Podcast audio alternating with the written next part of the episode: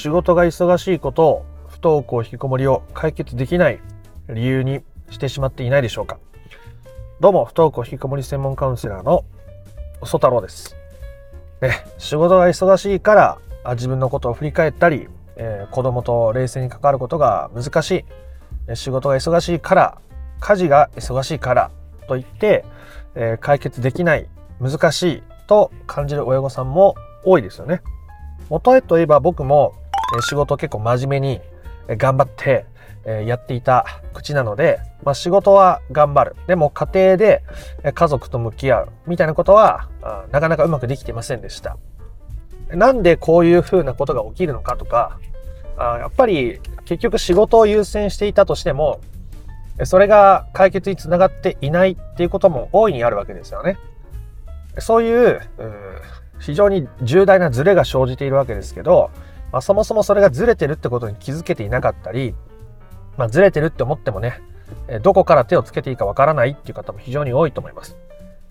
結局、自分が何を大切にしたいのかっていうことが分かってないと、不登校引きこもりの本質的な解決っていうのは難しいわけです。仕事も大切なの分かりますよ。僕もそうでしたから。なので今回は、どういうズレが起きているのか、どうやってそのズレを少しでも修正していくことができるのかということを具体的にお伝えしてみたいと思いますので、不登校引きこもりを本質的に解決していきたいぞという人は最後まで聞いてみてください。えということで、えー、どういうズレが起きているかってことですけど、まあ、結論を先に言うと、自分の本当に大切にしたいものを大切にできてないということですね。自分の大切にしたいことを大切にできてないからあなたは今悩んでいるわけです。ね。仕事をする。だって私が仕事をしなかったら、経済的に不安定になってしまう。私が仕事をしなければ、子供の将来の学費、工面できないかもしれない。いろんな不安、いろんな状況に対応できるように仕事をして蓄えを持っておくこととか、経済的な水準を保つためにはとても大切なことなんです。気持ちはわかりますよ。気持ちはわかります。僕はかつて仕事をすることとか、まあその収入を得ることが、まあ家族のためと思っていました。ね。うんで、僕が仕事をして頑張って疲れて帰るじゃないですか。ね。でも奥さんとか娘は、あ別に僕が疲れて帰ってきたとしても嬉しくないです。正直嬉しくないですよね。うん。だって僕が疲れた雰囲気で家にいたとしても家の雰囲気あんま良くなくなるじゃないですか。ね、いたわってくれたりはすることももちろんありましたけど、うん、その状態で僕が家族に寛容でいるってこともまた難しいわけですよ。自分に余裕がない。もう仕事終わった。疲れた。帰ってきた。家でもまた何か考えてやんなきゃいけないの？あ、もう勘弁してほしい。っていう風になってしまっている時に、え本当に大切にしたいものを大切にできてないっていうズレが起きてるわけです。じゃあ、ね、えっ、ー、と、仕事と家族、どっちが大事ですか？どっちが大事ですか？で、もちろん0、100じゃないですよ。家族が100大事で仕事は0ですっていう人もいないと思います。まあ、今仕事してない人は別だと思いますけど、えー、家族とのことが100で仕事が0ってことはないはずですね。家族が80大事。でも仕事も20くらいは大事だよ。ね、バランスがあるじゃないですか。バランスの問題ですから。って考えたときに、あなたは今、こ仕事に100のうちいくつ軸足を置いてて、何十パーセント仕事に自分の心血を注いでいて、家族とのことにどれぐらいのエネルギーを注いでいるでしょう。で仮に仕事と家族って考えた時に、えー、仕事が70で家族30かなとか、仕事が90で家族10かなとか、普段悩んでいることが家族のことのはずなのに、普段自分が疲れて頑張ってエネルギーを注いでいるのが仕事のことの方だみたいな方もいらっしゃるわけですよね。自分が大切にしたいものを大切にしたいだけ大切にできていないから、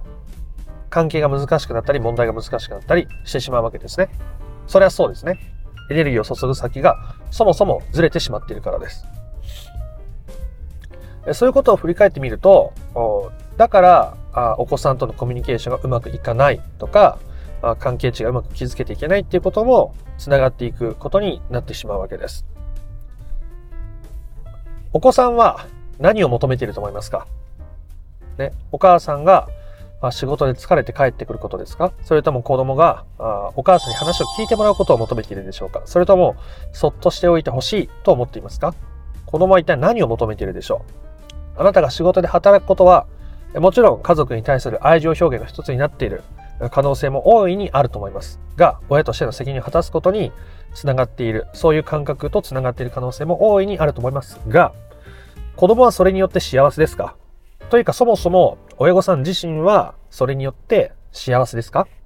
ということを振り返ってみるといいですよね。そうやって考えた時に、あ、仕事にちょっとエネルギー注ぎすぎてたかもとか、家族がしてほしいことって本当は何なんだろう？っていうか私が本当にやりたいことってエネルギーを注ぎたいことってこれで合ってるのかな？と思えた方はチャンスですね。え見直す時に時に来ているのだと思います。えそういうところで仕事と家庭のバランスとか、ね、今日は分かりやすいように仕事と家庭っていうう2つのテーマで話してますけど、そこに趣味が入る人もいれば、ね、えー、友達との時間っていうのが入るかもしれないし、まあ、いろんなバランスが必要ですよね。人によって違いますから、そんなもんは。もう仕事超大好き。もう仕事行って帰ってきたらもう仕事楽しすぎてむしろエネルギッシュに帰ってこれるみたいな、ね、人もいるわけですよ。で、一日朝から晩まで働いてそうなれる人も。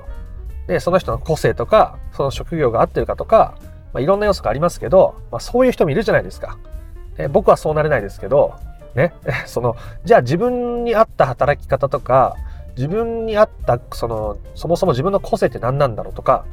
そういうことを親御さんが自分で気づいて調整していかないと、子供との関わりもうまくいかないんですよね。もちろんその100%うまくいかなくても全然状況は変わっていきますけど、そういうところに気づいていく必要がどうしたって出てくるわけです。って考えたときに、親御さんは、ね、どれぐらい、あなたはどれぐらい働いていたいですか？どんな仕事をしていたいですか？で、いきなり転職しましょうとか、ね、いきなり正社員辞めましょうって言ってるんじゃなくて、そこの整理をしていくこともとても大切ですよね。親御さんが自分がストレスを溜めて嫌なことをやりながら自分をすり減らしながら子供にまで寛容でいられるということは無理ですよね。無理です。なかなか無理。なので親御さんが自分のやりたいこととか自分が本当はしてほしいことを自分に与えられるようになるとお子さんに対してもまあそれができるようになりやすくなるわけですね。親御さんが普段自分に私って何がしたいんだっけ？私って何したら喜ぶんだっけ？私って今どうしてほしいんだろう？っていうことが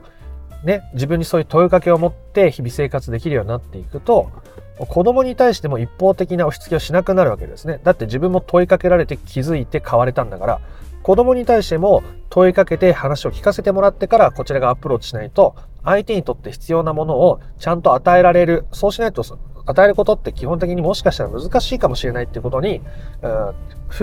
無意識に気づけるようになっていくわけですね。だから、親御さんが幸せでいることとか、親御さんが自分に与えることとか満たされていくことっていうのは、極めて重要になるわけです。ね、あなたは今仕事をしていて、ね、それが家事っていうところでバランスが崩れてる人もいますけど、仕事と家庭のバランスどんな風に考えてるでしょう。本当はま仕事にどれぐらいのエネルギーを注ぎたくて、どんな風に仕事したくて、ね、どんな風に家族と関わっていたいですか。仕事で消耗しすぎて、えー、子供に対してもピリピリイライラしちゃったりしていませんか。これは子供との関係を見直すってことがあなたがどう生きたいのかということを問われているということに相当すると思っていますし、まあ、悩んでいるってで、しかも僕の動画まで見てるって、まあ、少なからずそういう側面がないと皆さんね、こんなわざわざ動画見ないと思うんですよ。ね、え不登校引きこもりにおいて解決を目指すときに、親御さんがどうありたいのか、どう生きたいのかということを問いただされているわけですね。子供との問題によって。で、悩んでいるってことは、そこを改めて振り返る必要があるということですね。で、人によっては、改めて自分の仕事を振り返って、私やっぱりこの仕事本当に好きだったんだってことにもっと自覚的になる人もいるし、私実は、いや、正社員じゃなくてパートがいいなとか、今働いてるところじゃなくて、もうちょっとゆっくり働かせてくれるところがいいかなとか、ね。で、その時に、じゃあ経済的な水準がね、ちょっと落ちるかもしれない。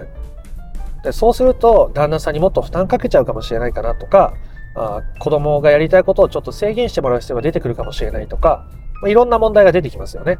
じゃあその問題にまた一つずつ向き合っていくことによって状況は整理されていくわけです。最初は旦那さんとかお子さんから反発があるかもしれません。がっかりされることもあるかもしれませんが、でもあなたは子供の期待に応えるためだけに生きてるわけではなければ、旦那さんの期待に応えるためだけに生きてるわけでもないわけですよね。そうやって自分のことを受け入れながら、相手のことも受け入れながら、相談をしたり決断をしていくことができれば、基本的にすごく相手から恨まれるとか、めちゃくちゃ嫌われるみたいなことは起こらないです。まあ、特に家庭の中だとほとんど起こらないと思います。まあ、職場のね、こうそこまで深くない人間関係において、えー、そういうコミュニケーション、なんだろう、あなたが変わることによって離れていく人っていうのは、まあ出たりしますけど、まあそれはね、そもそも関わらなくていいよ、いいような人間なので、まあどうでもいいと思うんですけど、でまあどうでもいいけど嫌われちゃったらどうしようって気持ちになっちゃうのわかりますけど、まあそれも受け入れて手放していけば、自然と縁は切れていくはずなので、まあそれはそれで全然いいはずなんですよね。で、やっていくと、あ仕事と家庭の中のバランスが良くなるから、こうエネルギーが回るようになるんですね。あなたが仕事に行くことによって、自分をすり減らしすぎず、なんだったら楽しんでエネルギーが満ちた状態で帰ってこれる。子供とも適切な距離が取れるし、えー、職場でのコミュニケーションとか何かに集中することによって自分のリフレッシュにもなるし、えー、その状態で子供と関わることが子供に対しても寛容的でいられたり、子供はどうしたいのかとか、子供はどう感じているのかということをもっと感じようとか、もっと聞こうとか、もっと尊重しようっていう気持ちに自然となっていくわけですね。あなたがあなたのことを尊重できたからです。これをせずに子供のことだけ尊重しようとか、子供のことだけ聞こうと思っても難しいですよね。時折子供がね、お母さんみたいになりたくない。お母さん見てると大人になりたいって思わない。っていうことがあります。ね、そういう話を聞きますが、それはやっぱりお母さんが疲れすぎちゃったり、お母さんが無理してたり、お母さんが自分を消耗させすぎているのを見て、子供は、こんな思いしてまで大人になりたくねえなって正直思っちゃってるってことを伝えてくれてるわけですね。その状態で子供が人間関係や自分が大人になることや、で、えー、自分のこれからの将来に希望を持つっていうのは、まあ、難しいじゃないですか。だから、親御さんとしてできるとても大切なことは、親御さんが自分のために、えー、自分を満たしてあげることが大事ですね。結果的にそれによって子供は人生に希望を見出したり、えー、自分を満たすことの有意義さを感じられたり、親と一緒に何か楽しみを見つけたり、えとても素敵な関係になっていく可能性が大いに高まるということでした。ね、ざっくりまとめております。仕事を不登校引きこもりが解決できない理由にしないですか？経済的な理由、ね、将来への不安、蓄え、気持ちはわかりますよ。でも、今、大切ですよね。今が一番大切ですよね。子供との関係も、あなた自身の精神状態とか悩みとかモヤモヤも、今解決されていい状態でいたら、それは子供に対する未来のとても大切な投資になるはずなんですよね、本当は。でもどこかで働くことが親の責任だとか、ね、働いて家にお金を入れることが家族への愛情なんだとか、あそういうふうにどっかで思い込んでしまっていると、そこから抜けられなくなって、えー、自分がすごく辛い、しんどい、すり減った状態で子供と関わることになってしまうので、しっかり自分が今何パーセント仕事にエネルギー注いでて、家庭に何パーセント注いでるのか、本当は自分はどういう割合でいたいのかっていうことを振り返ってみましょう。で、それがずれてんなと思ってるんだったら、そのバランスを見直すことですね。どうやったらこの家庭のこともう少しゆっくりやれるだろう。ね、自分をもっといたわる時間を作った方がいいのかな。あ正社員からパートにした方がいいのかな。出勤時間、勤務時間ちょっと減らしてみようかな。ちょっと部署、今の部署大変だから上司に掛け合ってみようかな。ね、いろんな選択肢が出てきますよね。それをちょっとずつ行動していくことによって、あなたが余裕がある状態。親御さんが自分の選択を尊重できた状態になるので、子供のことも尊重できたり、子供のことをより自然に大切にできるようになって、あなたがあなたをのことを大切にすることによって、子供との信頼関係とか、子供が将来に対する希望を持つとか、今の親御さんとの、ね、コミュニケーションが改善していくといった、えー、変化が自然と起きていくわけです。ので、あなたが自分を大切にする、尊重するということを、ちょっとでも意識していくことによって、えー、大きな差ができてきますので、参考にしてみていただけたらなと思います。えということで、今回の話が良かったなとか面白かったなと思った方は、いいねやコメントをしてみてください。不登校引きこもりの解決法について順序立てて知りたいよという方は説明欄の URL から公式 LINE に登録してみてください。そちらから不登校引きこもり解決のための三種の神器という動画セミナーを無料でプレゼントしております。チャンネル登録もよかったらしてみてください。